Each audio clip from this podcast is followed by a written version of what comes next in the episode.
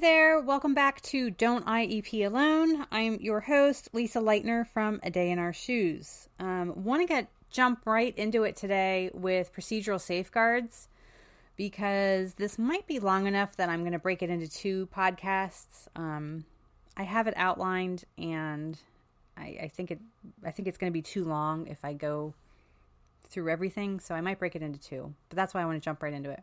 Procedural safeguards. Um, I don't even like that phrase, procedural safeguards. You have to stop and it's one of those phrases that doesn't really roll off the tongue. You have to stop and think about what it is. Um, but this is one where I do start my finger wagging at parents. I'm actually even finger wagging when I said that as I'm here recording this podcast. Um, sorry, a lot of ums today because I have my I have a really full brain. You'll know that when I'm speaking if I have a lot of ums, that means I have a really full brain that I'm trying to sort out. But procedural safeguards, and this is why I start the finger wagging because nobody reads them. And I don't want to say nobody, but I know that that number is at least half. I can tell by the questions you ask me. I can tell by I mean, it's mostly the questions you ask me, but just by some of the things that folks say parents say to me, I think you don't even, you're not even reading your procedural safeguards. And one of the biggest questions I get is, um, you know, situation happens with the IEP. Teacher told me this, school told me this, blah, blah, blah. What are my rights? And right there, that's like a huge red flag to me as an advocate because guess what, folks? Right in the procedural safeguards definition, it says, This is the booklet of parents' rights. Oh my gosh. Imagine that. Um, so right away, I know that you're not reading them. And I get it. They're boring. I've read them several times. Um, it's a lot to plow through. It certainly isn't fun reading. It's not easy reading. It's not something you can just sit down and read for pleasure but you have to read them. And I know that we get copies and copies and more copies of them, especially if you're having multiple IEP meetings. But rather than just sign that sheet that says you received them and then you go throw them on the passenger seat of your car, take them in the house and read them. Um, because it is your rights. Those are your rights. When parents go, Well, what are my rights? Guess what? That's them. Um, your rights are listed in procedural safeguards. If it wasn't important, IDEA wouldn't require that you are handed a copy of them if it didn't matter. It defines a lot of things for parents. It defines um, your parent your your legal right to parent participation.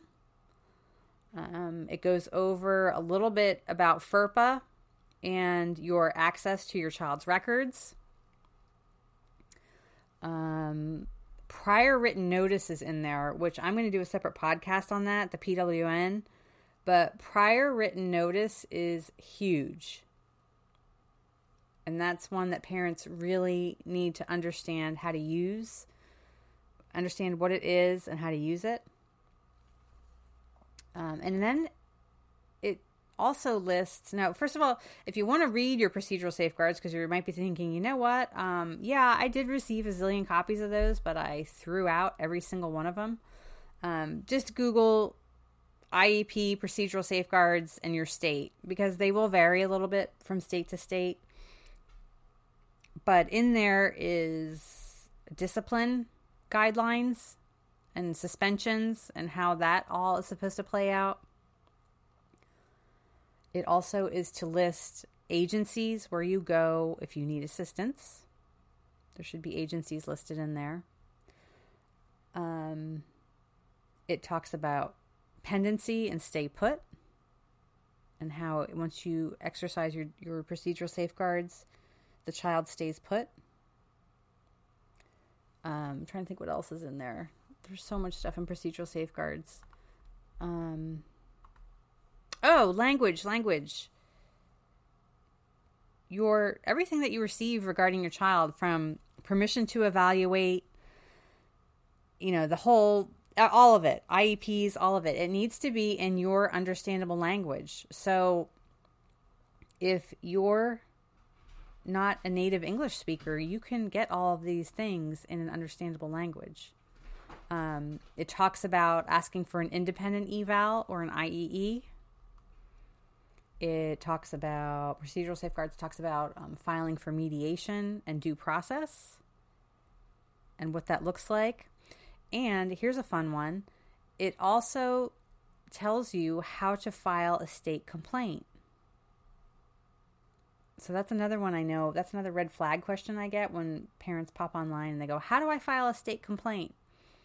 Um, and I get it. You might read, you might be like, You know what, Lisa, shut the F up. Um, I read them. I just didn't remember that. And I get that. There is some, there is a degree of that. But I would think that for more parents on some level, if you read procedural safeguards and you see in there how to file a state complaint, I think if that idea popped into your head, hey, I want to file a state complaint, on some level, many of you would, would go back to the procedural safeguards and be like, ah, that's where I saw it. Um, I once, and this goes back several years, but there was a school district that was not giving procedural safeguards and there was another one who was only giving partial procedural safeguards. They somehow neglected to um, include the back page, which had all the agencies where you could go for assistance. Um, okay, maybe that was, you know, I'd like to think that not everything is done with malice, but it seemed very, um, I don't know. I don't know what the word is that I'm looking for. Um, but it just seemed a little fishy that if you needed to call an agency for help, that that page was missing. Um, let's see, what else does it? You know, the parent participation part, that's huge. You need to, to stay on top of that. Um, but again, please read them. I guess this isn't going to take me 15 minutes because I'm just going to tell you to read them. But please read them. Look at them. I get it. It's not fun. You know, keep them in your car maybe when um, you're waiting. You have that extra 10, 15, 20 minutes when you're waiting in school pickup line or waiting at a doctor's office. You know, whatever it is that you're waiting for, you can um, pick them up and glance through a few because it is important. It is your rights. And I think it's important to remember that, you know, a lot of people fought for this stuff for us. Um, for a long time so that our kids would have procedural safeguards and that families would have procedural safeguards um, in this process. So, read your procedural safeguards. That's your tip for the day. I actually have a webinar on them explaining them. If you go to a dayinourshoes.com, right there on the front front and center it should say store. You can click on that and you'll see a bunch of webinars and, and other things that I sell. They're only a buck or two. Everything's cheap. Um, but you can take a little half hour webinar explaining it further. Um, I have another one on PWN, which I will get into. But that's it. Have a great day. Um, and I hope you tune in again. Thank you.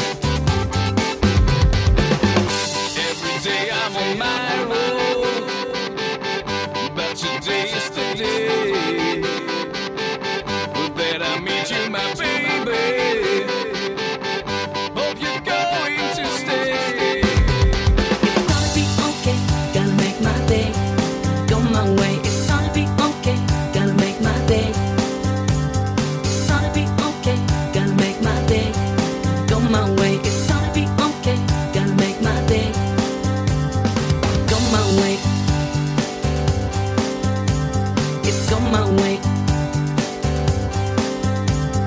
Go my way. It's my way. It's my way.